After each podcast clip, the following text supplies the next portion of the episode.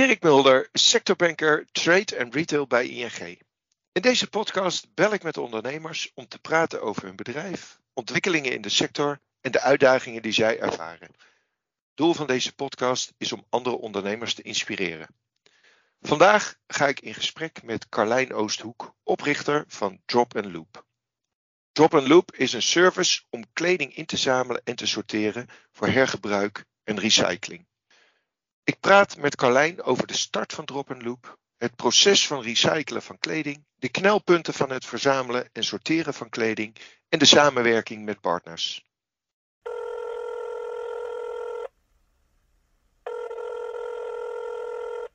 Goedemorgen Carlijn.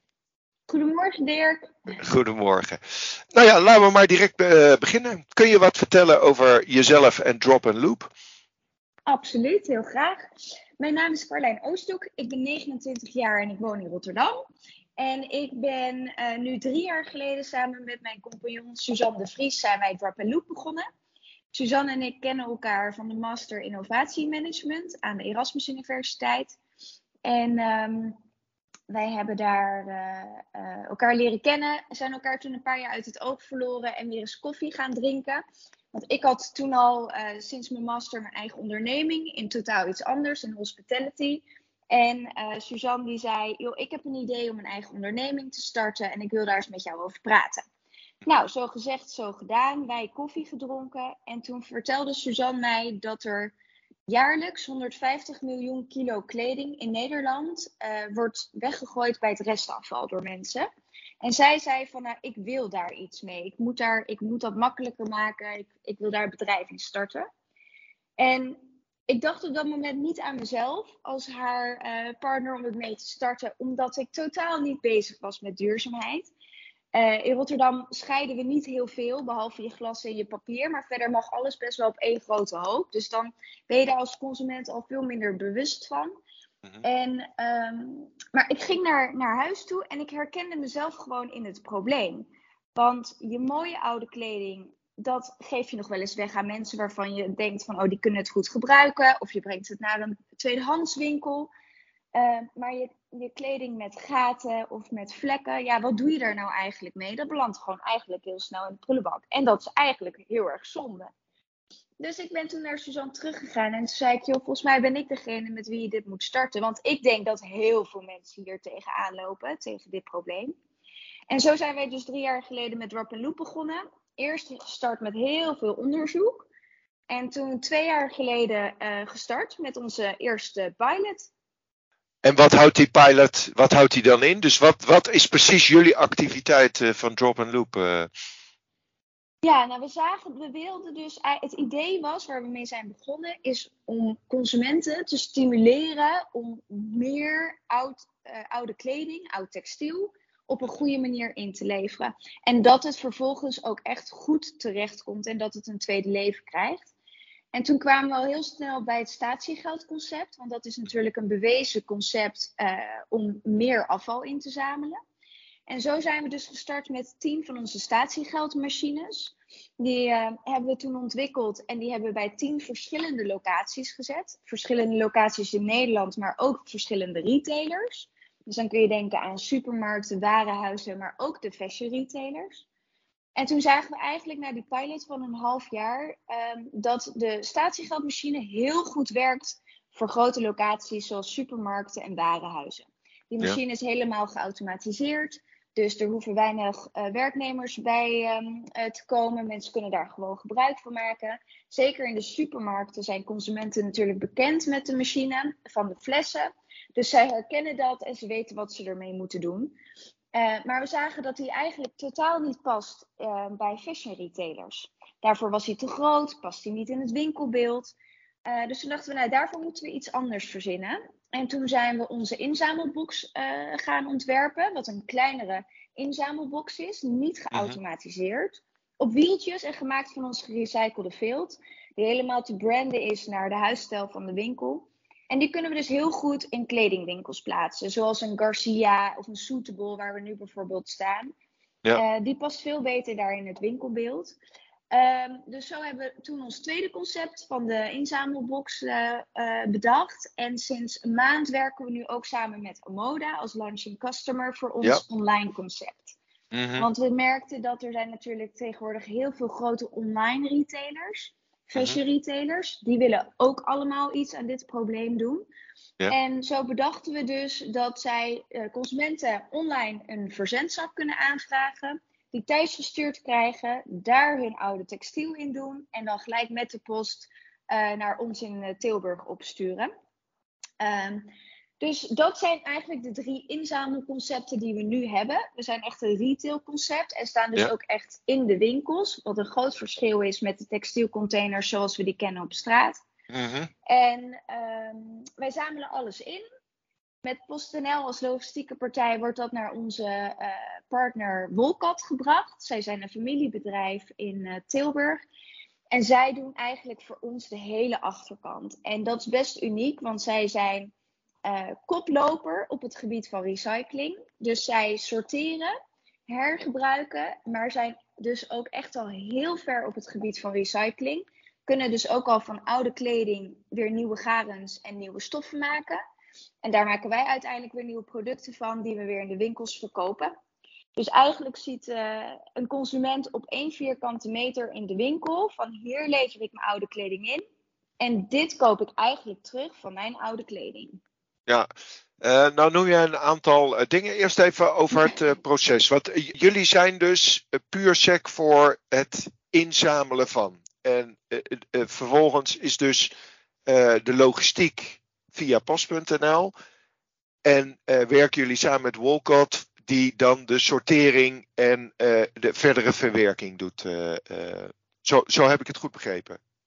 Nou, wij zijn eigenlijk, uh, wij bieden het totaalconcept aan onze retailers. Dus wij verzorgen eigenlijk alles van A tot en met Z. Maar werken in ons proces met verschillende partners uh, om uh, die stappen te doorlopen. Ja, en als je dan, je, je, had het net ook al over het concept vanuit gemeentes. Hè? Dus de, de, de textielbakken die we natuurlijk overal zien. Wat maakt dit dan anders?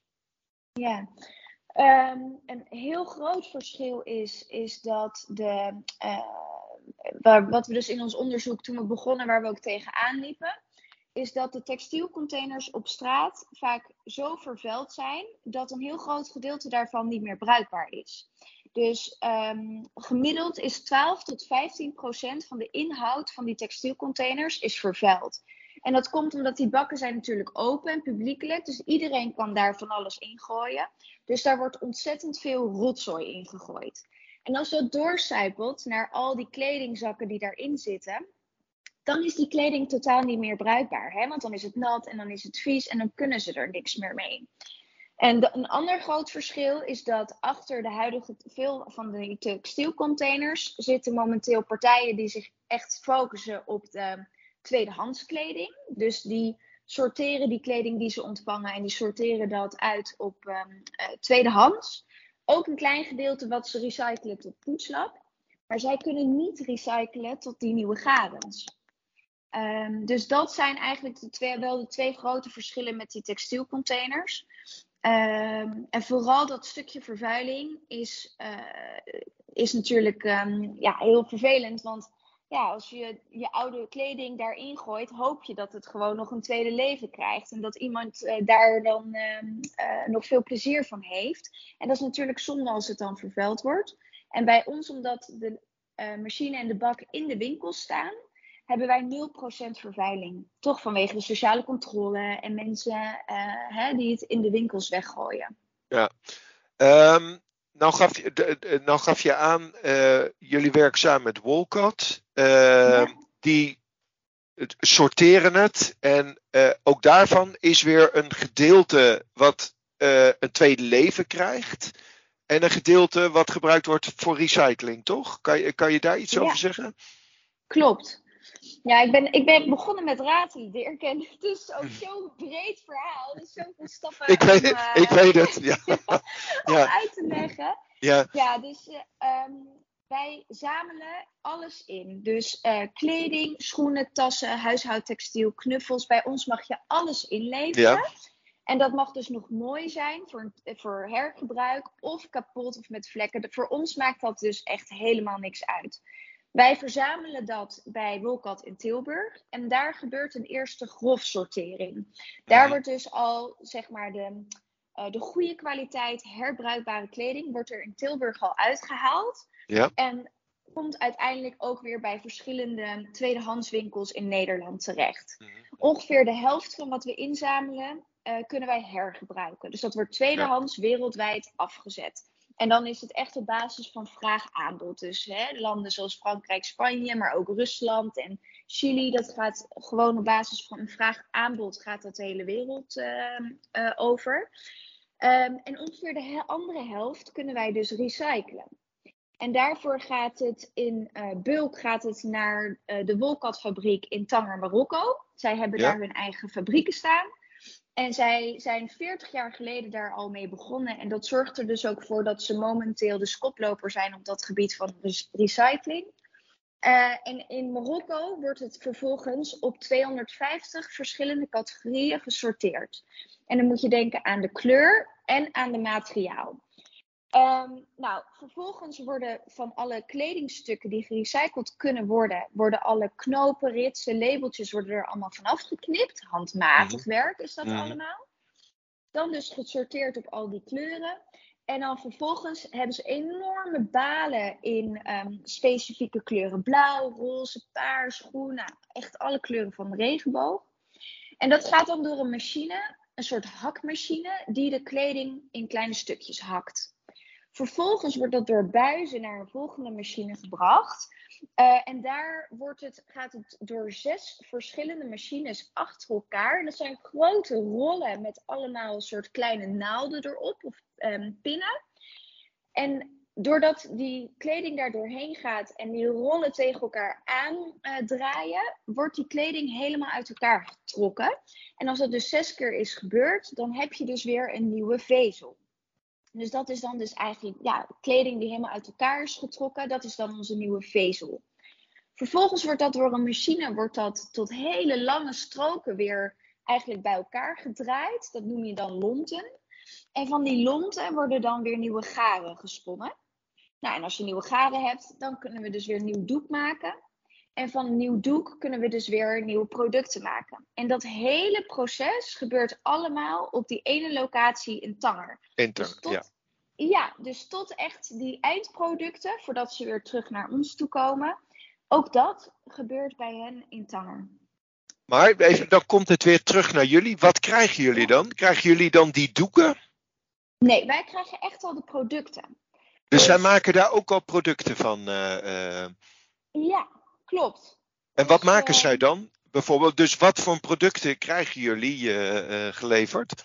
Ja, nou wij hebben voor al onze supermarkten hebben we ons eigen home assortiment aan producten. Die we dus zelf hebben ontworpen en daar laten maken.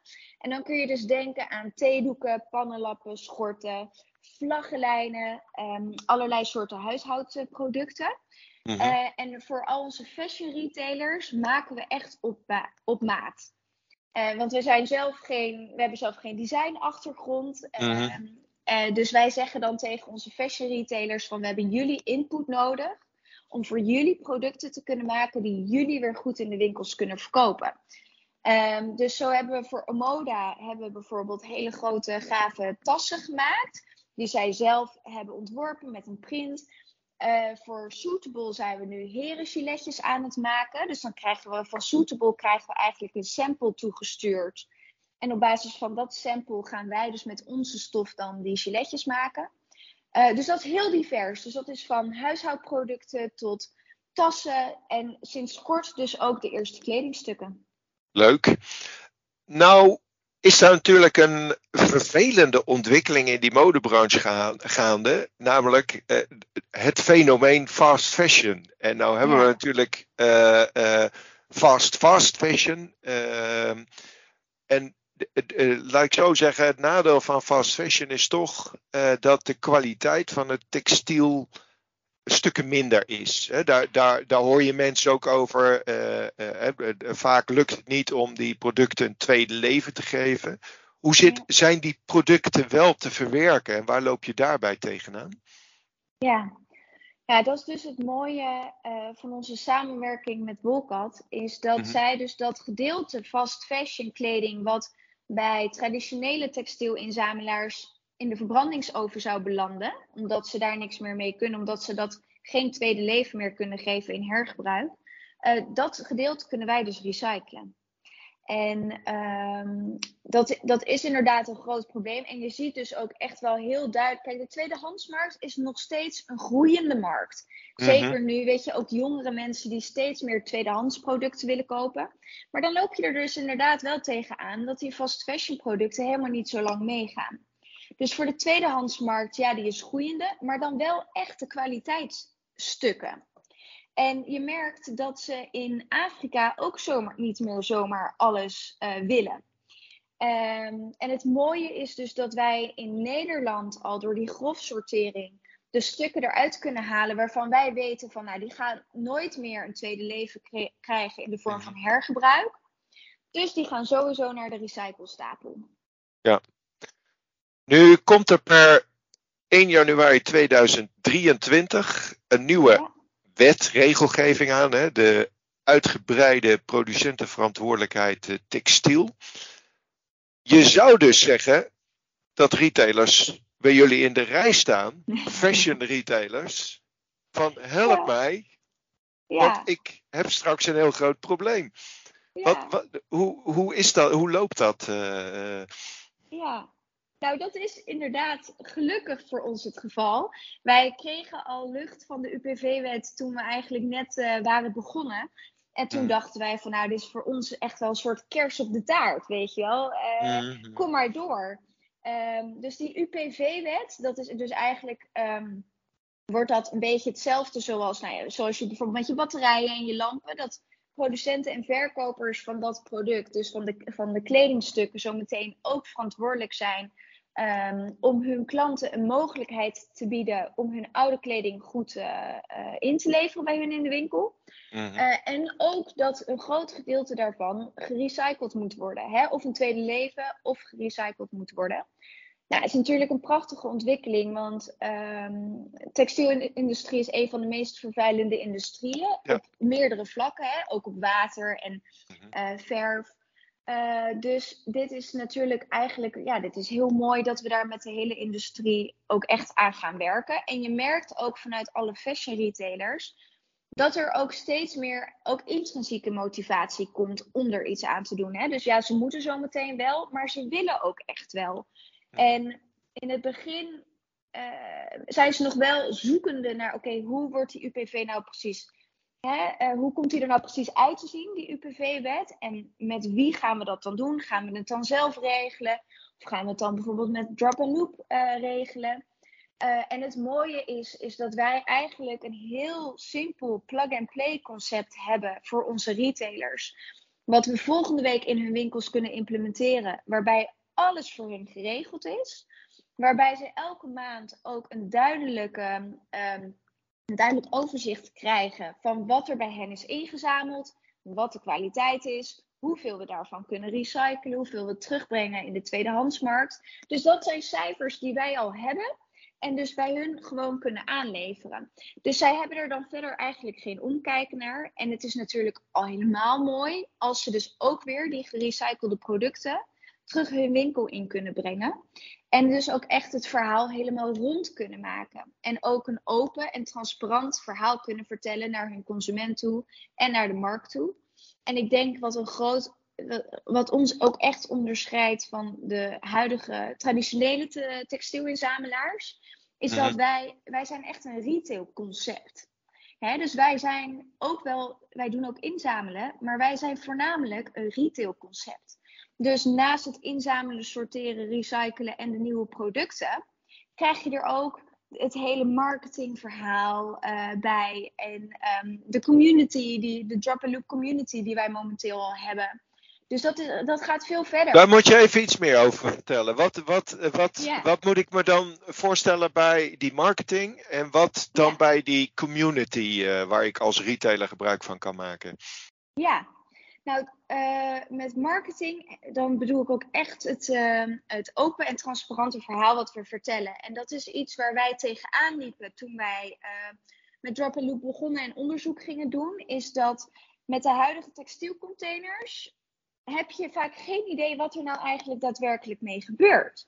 Je gooit daar je mooie oude kleding in en je hoopt eigenlijk heel erg dat je daar dus iemand heel blij mee maakt. Maar is dat nou eigenlijk wel het geval? En waar gaat het nou eigenlijk naartoe en wat gebeurt ermee? En dat is een verhaal wat wij heel erg misten. En eh, met Drop Loop vertellen we dat verhaal van A tot met Z aan onze retailers, maar ook aan onze consumenten. Dus bij ons is het heel duidelijk voor de consument wat er nou eigenlijk met zijn of haar oude kleding gebeurt als ze bij ons inleveren. Ze kunnen het hele proces zien, ze zien Marokko, ze zien stap voor stap hoe die kleding door die machine gaat. En dat is gewoon heel gaaf om te kunnen vertellen. En zeker ook als retailer zijnde, wil je je gewoon daaraan koppelen, aan drop and loop en aan dat verhaal. Om dus ook te zeggen, kijk, wij, wij vertellen ook dat eerlijke, transparante verhaal. Eh, dat, is, dat is voor retailers ook heel belangrijk. En kan, kunnen zij dat echt onderdeel maken van hun duurzaamheidsambities en verhaal naar de consument toe. En daarnaast het stukje community is dat eh, we zijn nu ook heel druk bezig met het bouwen van een app. Van een echt, en dan dus echt naar de consumenten toe. Een Mhm. app waarin ehm, consumenten kunnen vinden waar het dichtstbijzijnde drop-and-loop punt bij hun in de buurt zich bevindt. Of ze daar onze producten ook kunnen kopen, wat voor producten ze dan kunnen kopen. Maar daarnaast ook een stukje gamification en ook bijvoorbeeld spelletjes van hoeveel heb jij al ingezameld eh, dit jaar ten opzichte van je familieleden of ten, opzichte van je vrienden. Dus dat ze ook elkaar gaan stimuleren van joh, gooi die Ja. onderbroeken nou niet in de prullenbak, maar breng ze gewoon even naar de supermarkt om de hoek bij de drop and loop. Ja. En ehm, dat, dat is gewoon, dat is onderscheidend. Zeker in de textiel-inzamelingsbranche. En dus ook, daarom zei ik ook, het is echt een retailconcept. Waar dus ook die meerdere punten gewoon echt bij horen, vinden wij. Ja, dat begrijp ik. Toch hoor ik vanuit retailers hè, eh, eh, va- vaak het verwijt van ja. Kijk, het, het, het retailproces hè, van, van ontwerp tot aan eh, dat het uit, eh, uiteindelijk in de, de winkel hangt, is, is best een strak proces. En daar komt ineens een nieuw proces komt daarnaast. Namelijk, hè, je, je, je hebt ineens hè, met andere soorten stoffen van doen. Je hebt, eh, eh, ja, het, het is een, gewoon een andersoortig proces.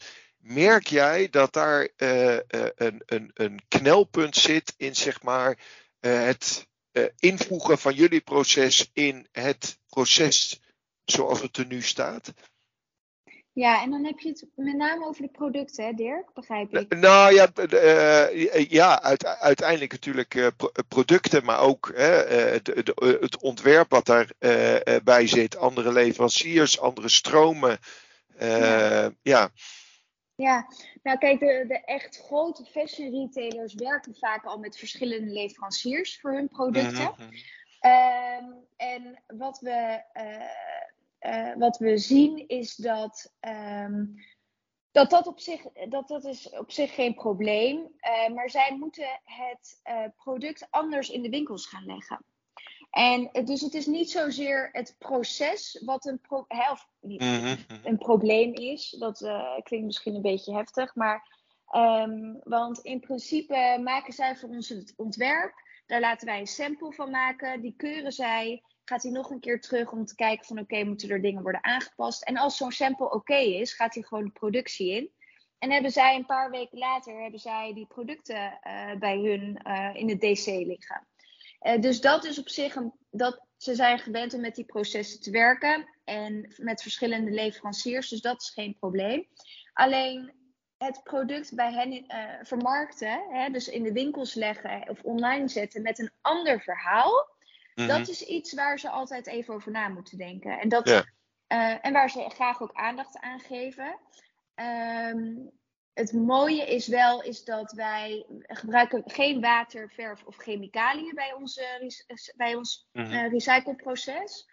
Dus, um, dus wij zijn qua kleuren, nou goed, wij hebben misschien wel 40 verschillende kleuren. Dat gaat best wel ver. Maar um, uh, een oranje kleur bijvoorbeeld, nu voor het WK, ja, daar moeten wij echt heel lang voor sparen. Want er zijn niet zo heel veel oranje uh, stoffen. Hè? Mensen dragen niet veel oranje. Ja. Dus dat is wel iets waar je dan met je, hè, met je retailers misschien tegenaan loopt. Maar verder dat proces merken we niet dat dat echt een probleem wordt. Hoeveelheden, uh, uh, et cetera, is, je hebt ook al voldoende schaalgrootte om dat voor, voor hen interessant te maken daarin. Klopt, ja, ja. Ja, ja. ja. en dat is dus het mooie en wat wij heel belangrijk vonden toen we begonnen met Drop and Loop, is dat we met partners werken die ook met ons kunnen opschalen. Dus wij voorzagen al van oké, nou we hebben gewoon een supergoed idee en dit kan wel eens heel hard gaan. Maar dan moet je dus ook zorgen dat jouw partners dat ook kunnen, jouw leveranciers. Um, dus daarvoor zijn we wel ook echt specifiek op zoek gegaan uh, naar bijvoorbeeld zo'n wolkat. Waarvan we dus zagen van nou die kunnen dat aan. Nou heb ik, uh, hoor ik een onwijs mooi verhaal. Hè? Ik, ik denk ook, de, de, de, dit is spot on hè? met uh, uh, zeg maar de ontwikkelingen, de trends die je nu hoort. de, de, het belang van duurzaamheid in de fashionbranche. UPV waar we over hadden, die eraan zit te komen. Het, het, het, de consument die er steeds meer voor open staat. Toch denk ik wel eens van, ja, eh, is het allemaal jubelverhaal geweest? Waar, waar, ben je als, waar zijn jullie als ondernemers, als de onderneming tegenaan gelopen? Uh, ja, goed. Als, uh, dat is natuurlijk als onderneming loop je tegen heel veel dingen aan. En iedereen zegt altijd ook, oh, ik wil graag voor mezelf beginnen. Maar het is allemaal niet zo rooskleurig als iedereen altijd mm. denkt. Uh, nee, waar we tegenaan zijn gelopen, echt wel een heel groot punt, zeker voor ons in het begin, was de logistiek bijvoorbeeld. Dus wij, uh, wij willen dit landelijk aanbieden. Dat bieden, dat bieden we ook. We zitten inmiddels ook met een aantal punten in België en krijgen ook vragen uit andere landen. Um, maar een stukje logistiek is daarbij wel heel belangrijk. Want uh, dat wil je natuurlijk ook zo duurzaam mogelijk doen. Want we zijn een duurzaam bedrijf, dus hoort daar ook een duurzame logistieke uh, partner eigenlijk bij. Um, en hoe ga je dat nou doen? In het begin, ja, tijdens die pilot, dan reden we zelf naar alle tiende locaties. En dan hadden we de hele bus vol.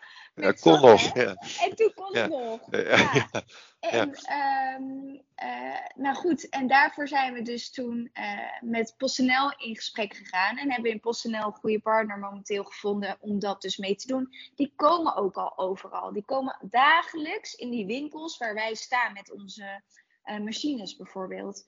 Uh, dus dat was voor hun een hele, ja, toch een redelijk makkelijke add-on.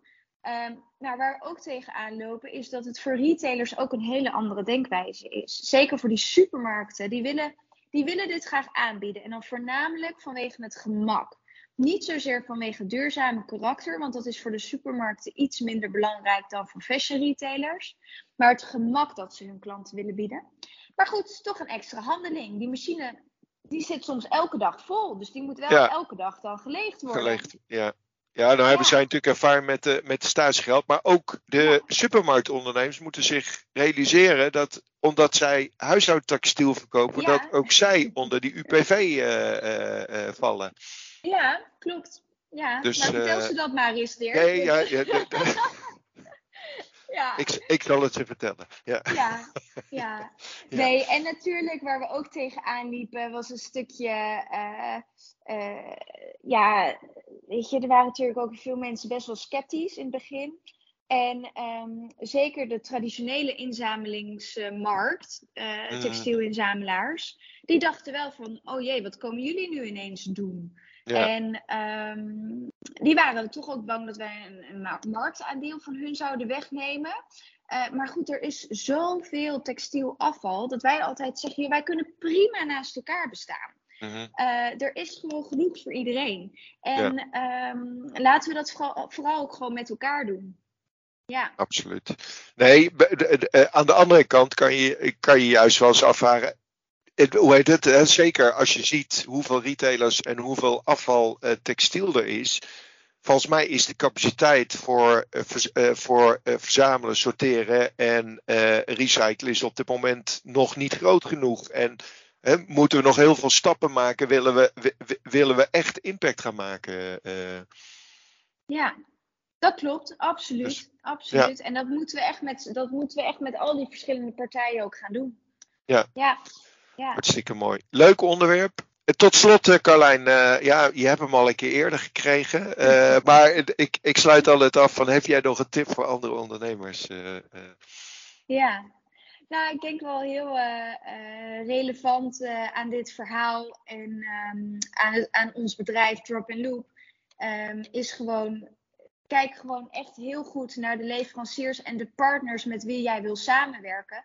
En zorg ook uh, dat zij op de hoogte zijn van jouw groeipotentie uh, uh, die jij voor je ziet. En, en kijk dus ook inderdaad echt goed of zij dat aankunnen.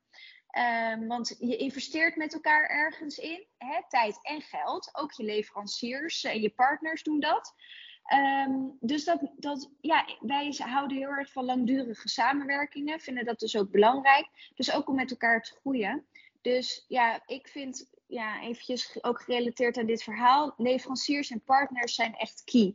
En zonder hen hadden we het ook echt niet uh, zo kunnen neerzetten zoals we nu staan. Dus, um, dus, dus dat wil ik eigenlijk meegeven. Ja. Even dan eh, toch nog een, een, een nabrander. staat, er, staat er nu al iets waarvan je zegt van god, dat hadden we drie jaar geleden, dat was onze droom. Uh, uh, zo hadden we het gedacht? Nou ja, ik denk, ik denk zeker wel dat we. ja, ik denk dat we heel erg in de buurt komen. Absoluut. Kijk, um, dat is het ook wel van ondernemen. Je wil eigenlijk altijd meer. Dat is natuurlijk ook niet altijd goed, maar dat is wel hoe het werkt. Um, maar we zijn echt heel trots op waar we nu staan. En toen we begonnen met alleen de automaten, hadden we nooit verwacht dat we zo snel nog twee nieuwe concepten eraan toe zouden voegen. Maar dat komt gewoon omdat we dus dan kansen zien en vragen in de markt. En daar dus ook gewoon op in kunnen spelen. En dat vind ik gewoon het mooie aan een, een start-up, een scale-up. Ik denk dat we nu meer in, we zitten sowieso in die scale-up fase. Maar je bent nog best wel flexibel. Dus uh, als wij zeggen we gaan naar links, dan gaat het bedrijf naar links. Of we voegen er iets aan toe, dan voegen we er iets aan toe. En dat is gewoon het mooie van deze fase. Ja. Hartstikke mooi. Mooie afsluiting.